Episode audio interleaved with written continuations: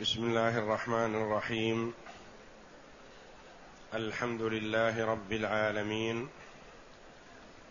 والصلاة والسلام على نبينا محمد وعلى آله وصحبه أجمعين. وبعد. بسم الله. أعوذ بالله من الشيطان الرجيم. إذ قال موسى لأهله إني آنست نارا سآتيكم منها بخبر أو آتيكم بشهاب قبس لعلكم تصطلون فلما جاءها نودي أن بورك من في النار ومن حولها وسبحان الله رب العالمين يا موسى إنه أنا الله العزيز الحكيم. وألق عصاك فلما رآها تهتز كأنها جان ولا مدبرا ولم يعقب. يا موسى لا تخف إني لا يخاف لدي المرسلون. إلا من ظلم ثم بدل حسنا بعد سوء ثم بدل حسنا بعد سوء فإني غفور رحيم وأدخل يدك في جيبك تخرج بيضاء من غير سوء في تسع آيات إلى فرعون وقومه إنهم كانوا قوما فاسقين. فلما جاءتهم آياتنا مبصرة قالوا هذا سحر مبين. وجحدوا بها واستيقنتها أنفسهم ظلما وعلوا. فانظر كيف كان عاقبة المفسدين. في هذه الآيات الكريمة يقص الله جل وعلا على نبينا محمد صلى الله عليه وسلم وأمته قصة موسى عليه الصلاة والسلام مع فرعون.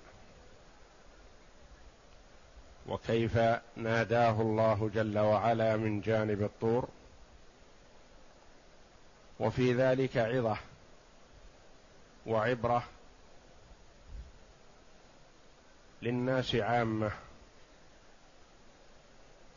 المؤمن يزداد إيمانه وثقة بالله جل وثقته بالله جل وعلا. والكافر فيها وعيد له وتهديد لعله أن يرجع عن غيه وعن كفره فيتوب إلى الله جل وعلا ومن تاب تاب الله عليه. ولهذا قال في آخر القصة فانظر كيف كان عاقبة المفسدين. يقول الله جل وعلا إذ قال موسى لأهله موسى عليه الصلاة والسلام بعدما أنهى المدة التي بينه وبين شعيب مقابل مهر ابنته خرج من مدين متوجها إلى مصر. يقول الله جل وعلا إذ قال موسى لأهله إذ هذه العامل فيها فعل مقدر كما مر كثيرا في أمثالها. أي أذكر يا محمد إذ قال موسى اذكر لقومك إذ قال موسى لأهله. قال موسى لأهله والمراد بالأهل هنا الزوجة أو الزوجة ومن معه. قيل معه. ابنه وخادمه وقيل الزوجة فقط والزوجة يطلق عليها الأهل. إذ قال موسى لأهله إني آنست أبصرت من بعد. يقال هذا للشيء البعيد فهو أبصر على بعد ولعل من معه لم يبصر ذلك. إني آنست نارا. أبصرت نارا. سآتيكم منها بخبر أو آتيكم بشهاب قبس لعلكم تصطلون. سآتيكم منها بخبر أو آتيكم بشهاب قبس. أريد أمرين. أريد الخبر الدلالة على الطريق. كأنه ضل الطريق ضاع. وهو في الليل. وفي ليلة باردة. لأنه طلب القبس لل... للاصطلاء بالنار للتدفئة. ويقال إن امرأته حامل وقد أخذها الطلق. في تلك الليلة المظلمة الباردة وهو تائه في الطريق عليه الصلاة والسلام. فهو فرح بهذا النور الذي رآه وإن كان بعيدا ليكسب منه أمرين أو أحدهما. ولهذا قال أو يعني إن حصل الأمران فبها وإن لم يحصل فلعله يحصل أحدهما. سآتيكم منها بخبر وفي قوله سآتيكم. فيها تسويف وفيها إشعار للأهل بأن المسافة بعيدة وأني سأذهب إليهم إلى هذه النار. أو آتيكم بشهاب قبس لعلكم تصطلون. أو آتيكم بشهاب منون قبس مثله. أو قراءة أخرى أو آتيكم بشهاب قبس. بشهاب قبس. قراءتان بالإضافة وبعدم الإضافة. والمراد بالشهاب هو ما فيه ضوء أو نور أو نار والقبس الذي يقتبس به يعني تنقل بواسطته النار من مكان إلى آخر. والشهاب القبس هو العود الذي فيه نار في أحد طرفيه نار وفي الطرف الآخر لا شيء. يعني يأخذه من هذه النار ليوقد به نارا أخرى. فذهب عليه الصلاة والسلام يريد شيئا من مصالح الدنيا. فأعطاه الله جل وعلا بهذا الذهاب عز الدنيا والآخرة. النبوة. والرسالة والوحي والتكليم كلمه الله جل وعلا فهو كليم الرحمن. صلوات الله وسلامه عليه. لعلكم تصطلون.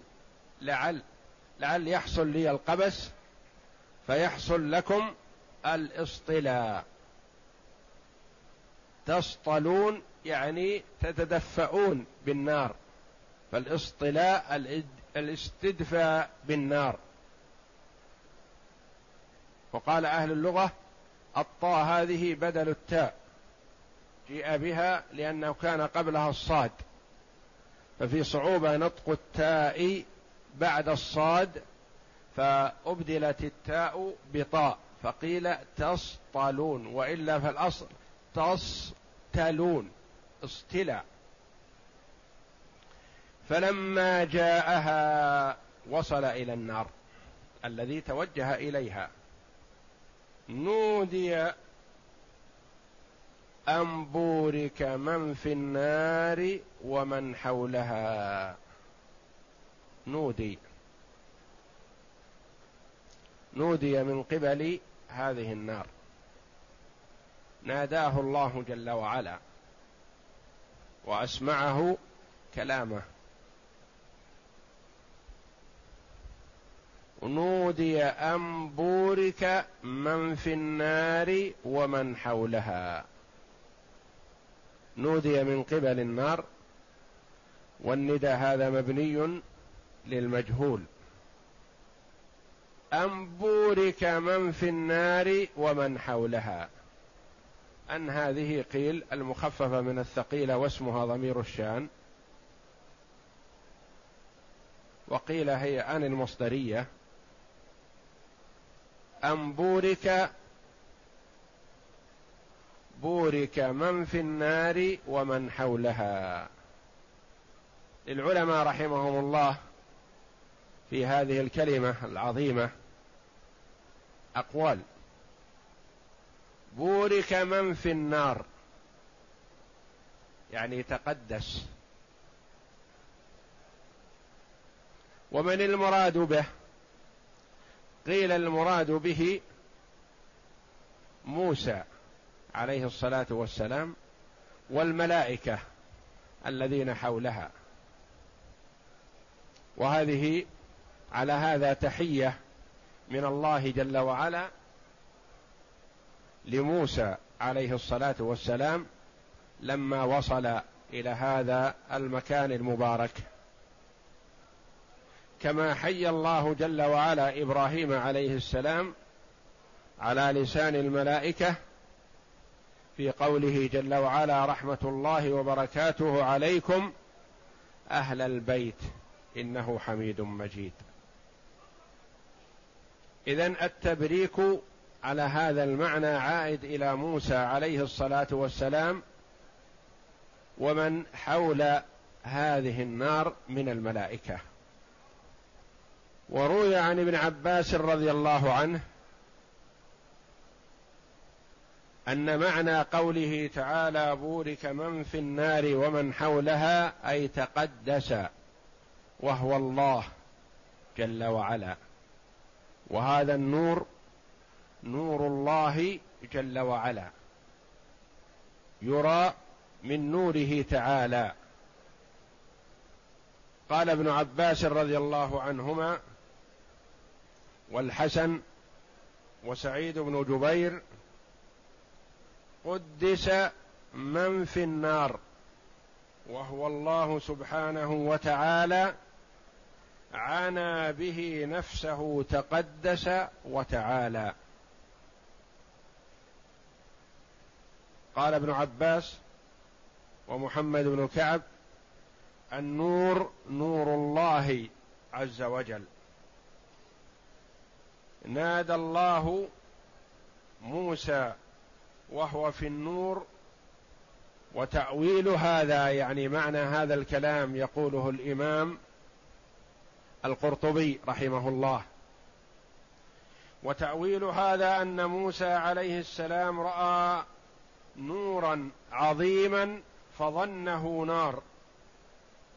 وهذا لأن الله تعالى ظهر لموسى بآياته وكلامه من النار لا أنه تحيز جل وعلا في جهة.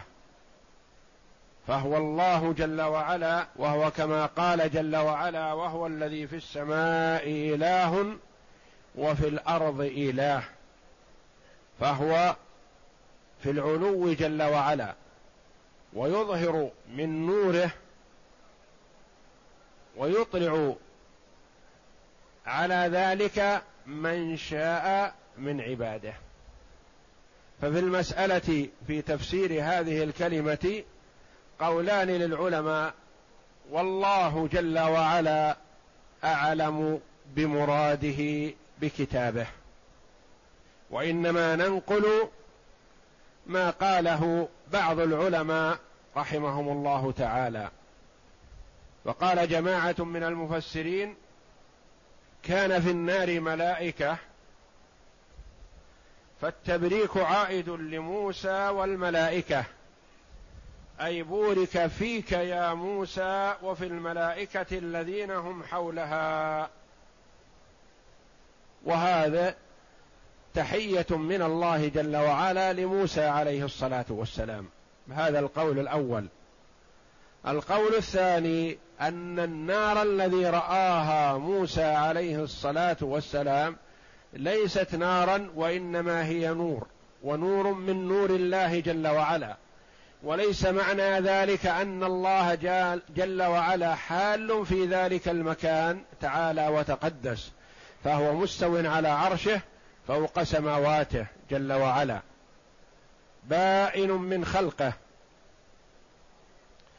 وإنما هذا شيء من نوره جل وعلا ولعله كما قال جل وعلا الله نور السماوات والأرض. قال الإمام القرطبي رحمه الله ومما يدل على صحة قول ابن عباس رضي الله عنهما ما خرجه مسلم عن أبي موسى الأشعري رضي الله عنه. قال قام فينا رسول الله صلى الله عليه وسلم بخمس كلمات. فقال إن الله لا ينام ولا ينبغي له أن ينام. يخفض القسط ويرفعه. يرفع إليه عمل الليل قبل عمل النهار وعمل النهار قبل عمل الليل. حجابه النور وفي رواية النار.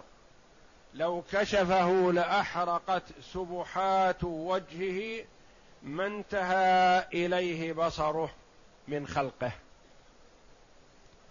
قال القرطبي رحمه الله يشهد لقول ابن عباس رضي الله عنهما هذا الحديث الثابت في صحيح مسلم وفي غيره من السنن. ونفوض العلم في ذلك إلى عالمه جل وعلا فهو أعلم بمراده بما أورده سبحانه وتعالى. وسبحان الله رب العالمين سبح الله جل وعلا نفسه فهو أهل التسبيح والتقديس وأهل الثناء والمجد تبارك وتعالى. فهو يسبح وينزه ويقدس عن مشابهة المخلوقين. يا موسى إنه أنا الله العزيز الحكيم. كأن موسى سأل كما قال بعض المفسرين رحمهم الله يا ربي من الذي يخاطبني؟ من الذي يكلمني؟ فقال الله جل وعلا يا موسى إنه أنا الله العزيز الحكيم. إنه إن واسمها وأنا مبتدأ والله الخبر والجملة خبر إن واسمها. والعزيز الحكيم صفتان لله جل وعلا. والله جل وعلا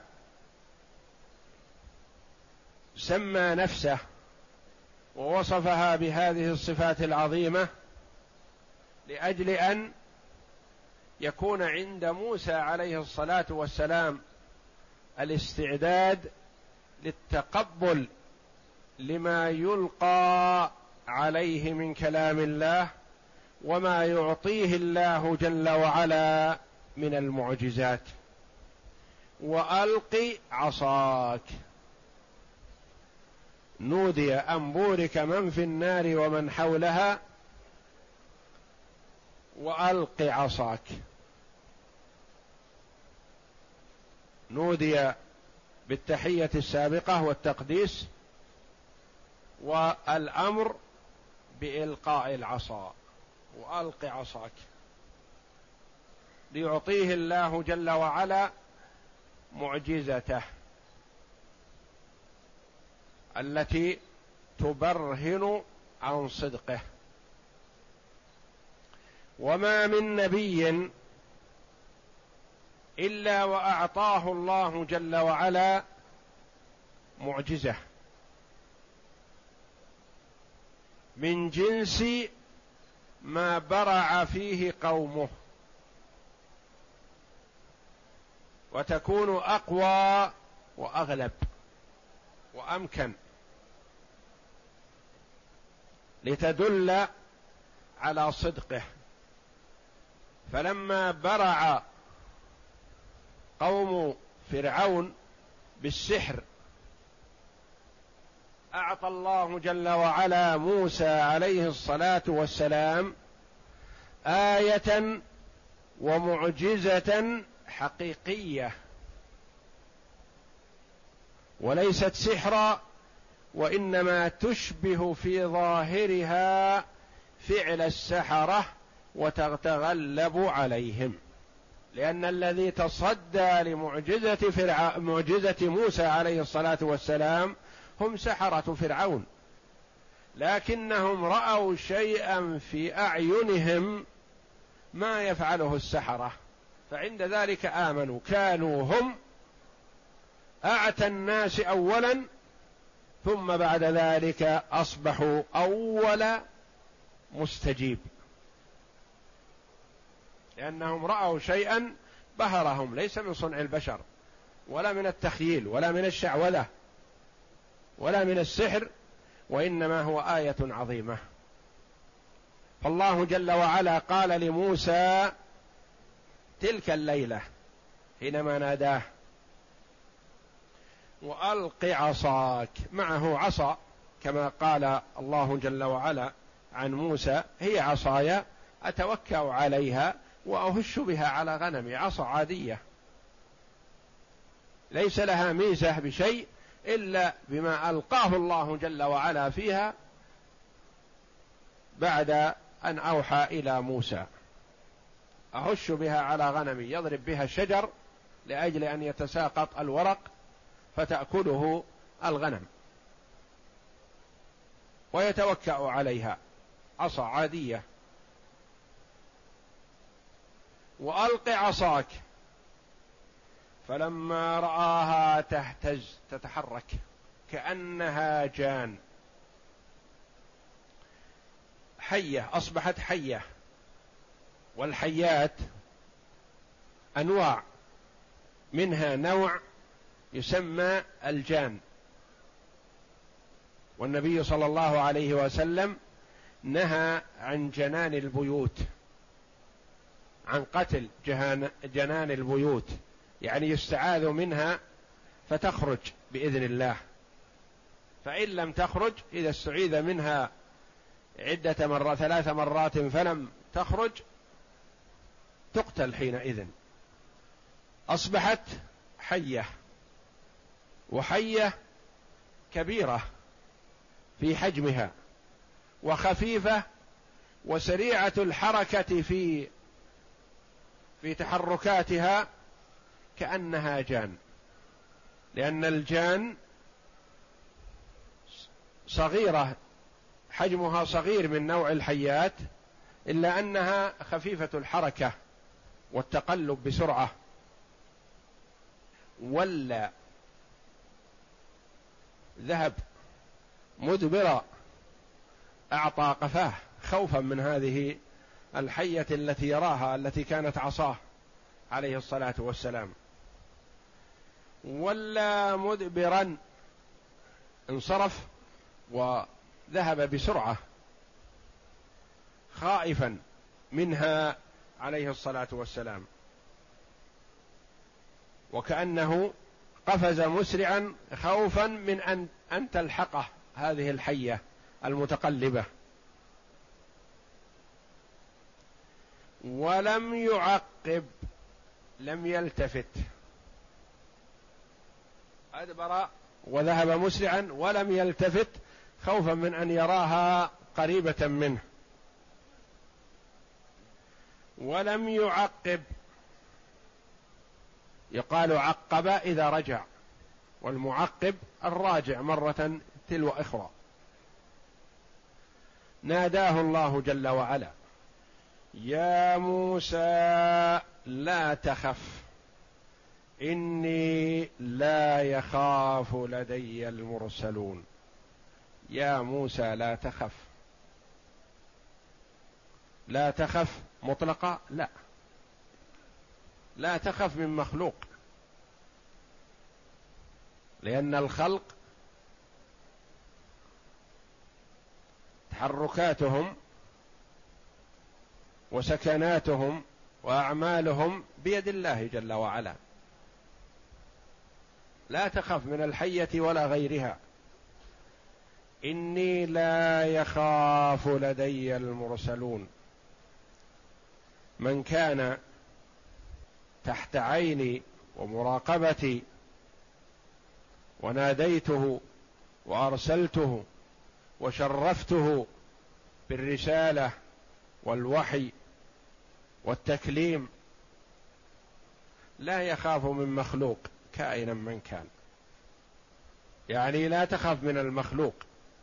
واما وأما الخوف من الله جل وعلا فكلما تمكن الإيمان من قلب العبد ازداد خوفه من الله. كما قال النبي صلى الله عليه وسلم إنني أخشاكم لله.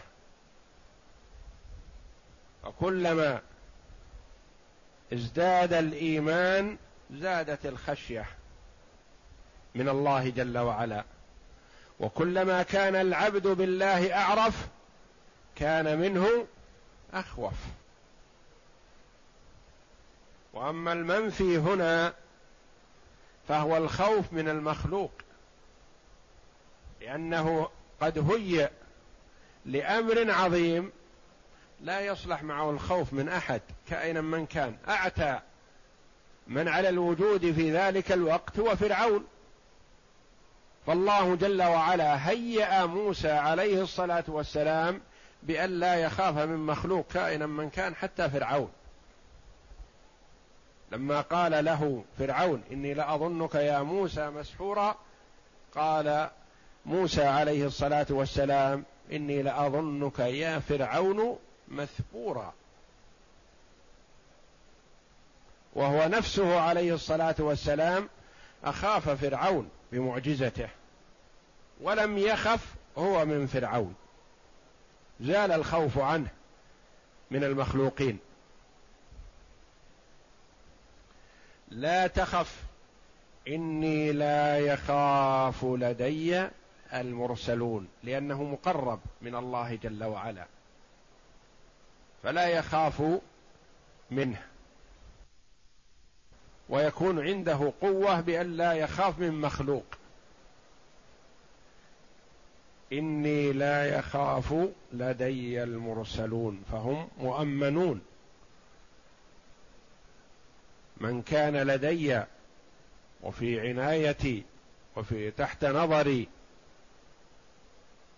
فلا يخاف. كما قال النبي صلى الله عليه وسلم لما رأى الخوف يخالج قلب أبي بكر الصديق رضي الله عنه من كفار قريش وهو في الغار. قال لا تحزن إن الله معنا. مع قوة إيمان أبي بكر الصديق رضي الله عنه لو وزن إيمانه بإيمان الأمة لرجح. ومع ذلك صار عنده الخوف لا على نفسه رضي الله عنه. وإنما كان خائف على النبي صلى الله عليه وسلم من شفقته ومحبته للنبي صلى الله عليه وسلم يخاف عليه. فكان رضي الله عنه أحيانا يمشي أمامه وأحيانا يمشي خلفه وأحيانا يمشي عن يمينه وأحيانا يمشي عن شماله كله من أجل حماية النبي صلى الله عليه وسلم ويحب إذا جاء شيء ما أن يكون فيه ولا في النبي صلى الله عليه وسلم رضي الله عنه وأرضاه. يا موسى لا تخف إني لا يخاف لدي المرسلون. لا يخاف لدي المرسلون وإنما يخاف غيرهم. يخاف المسيء. غيرهم. إلا من أساء ثم تاب.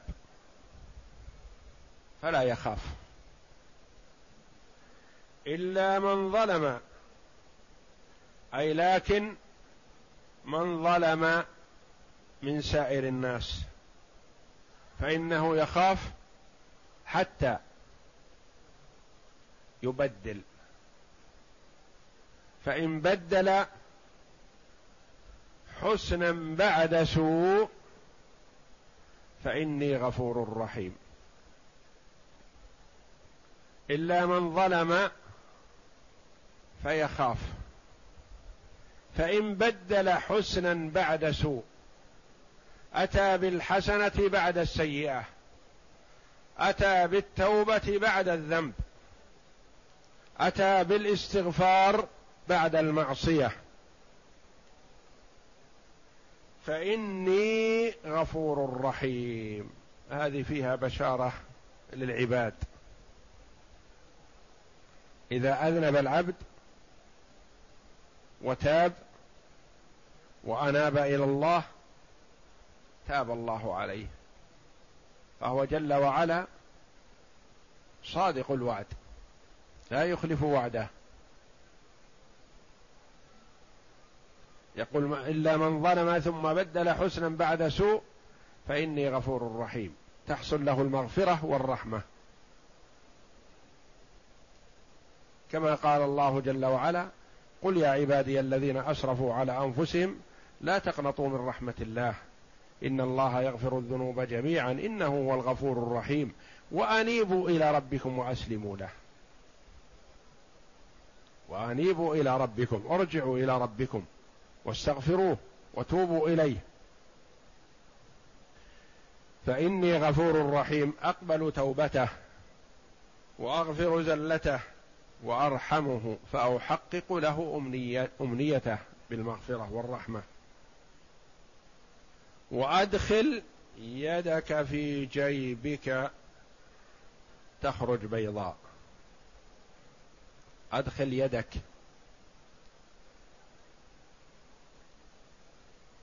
وألق عصاك وأدخل يدك. أدخل يدك في جيبك. جيب ثوبك. قميصك. وأخرجها منه. تخرج بيضاء من غير سوء. يدخل يده في جيبه ثم يخرجها فتخرج بيضاء تتلألأ كنور الشمس والقمر. من غير سوء قال الله جل وعلا. يعني ليس فيها برص بياض مزري غير مرغوب فيه لا. من غير سوء. بعافية وسلامة تتلألأ. ثم تعود كما كانت. في تسع آيات إلى فرعون وقومه. تسع آيات علامات واضحة على صدقك ونبوتك وأنك رسول الله. تلك آيتان في تسع آيات. هذا هو القول المشهور. أنها آيتان من تسع آيات. قال بعض المفسرين في تسع آيات أي آيتان مع تسع آيات تكون إحدى عشر. وآيات موسى ومعجزاته كثيرة عليه الصلاة والسلام. منها العظمى ومنها ما هو دون ذلك. وكلها معجزات. في تسع آيات أي هذه اثنتان في تسع.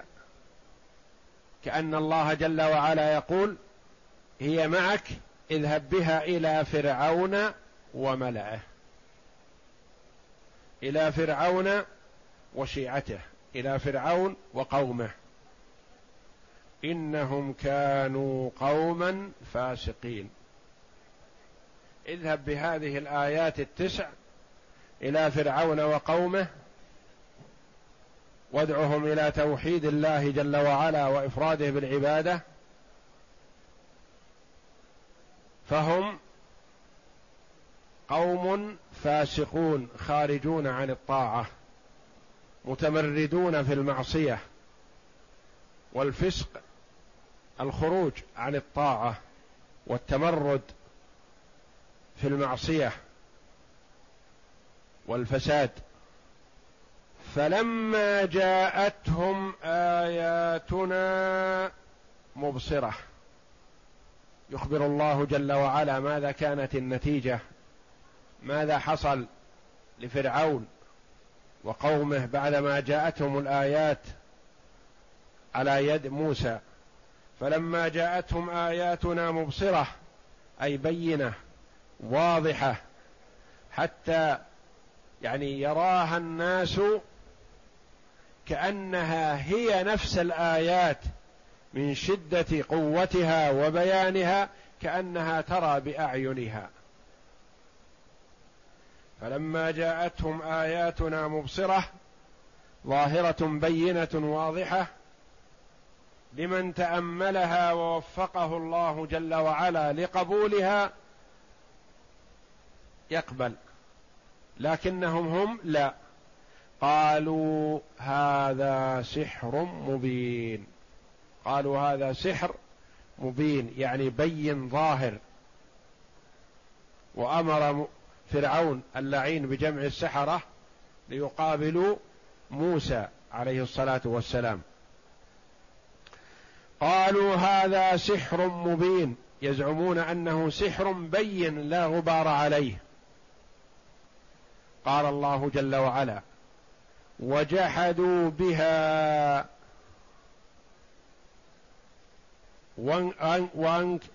وجحدوا بها واستيقنتها أنفسهم ظلما وعلوا وجحدوا بها. جحدوا أن تكون هذه الآيات من عند الله جل وعلا. أنكروا ذلك.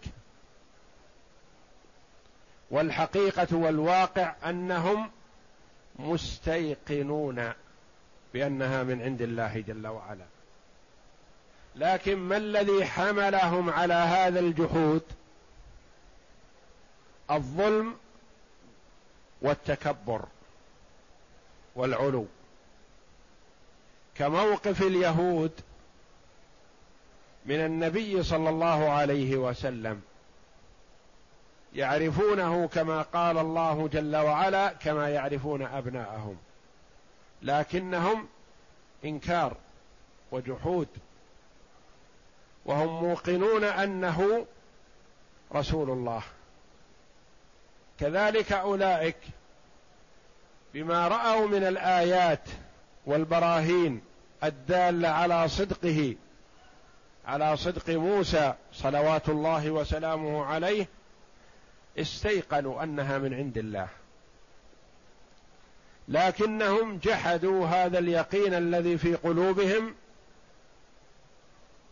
ظلما وعلوا. حالة كونهم ظالمين مستكبرين متكبرين على آيات الله ورسوله وعباده المؤمنين. ظلما وعلوا. فانظر يا محمد كيف كان عاقبة المفسدين. ماذا كانت النتيجة؟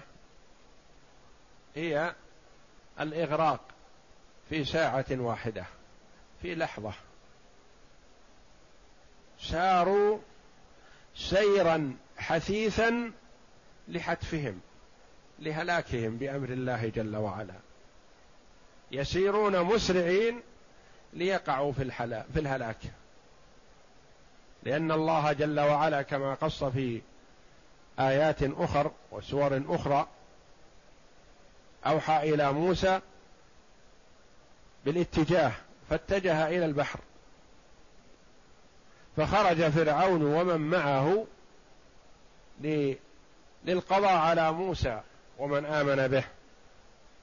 فلما وصل موسى أو قرب من البحر قال قوم موسى عليه الصلاة والسلام وقعنا وهلكنا وقعنا في الفخ والهلاك. البحر أمامنا وفرعون من خلفنا. إن تقدمنا غرقنا وإن وقفنا أهلكنا فرعون ومن معه.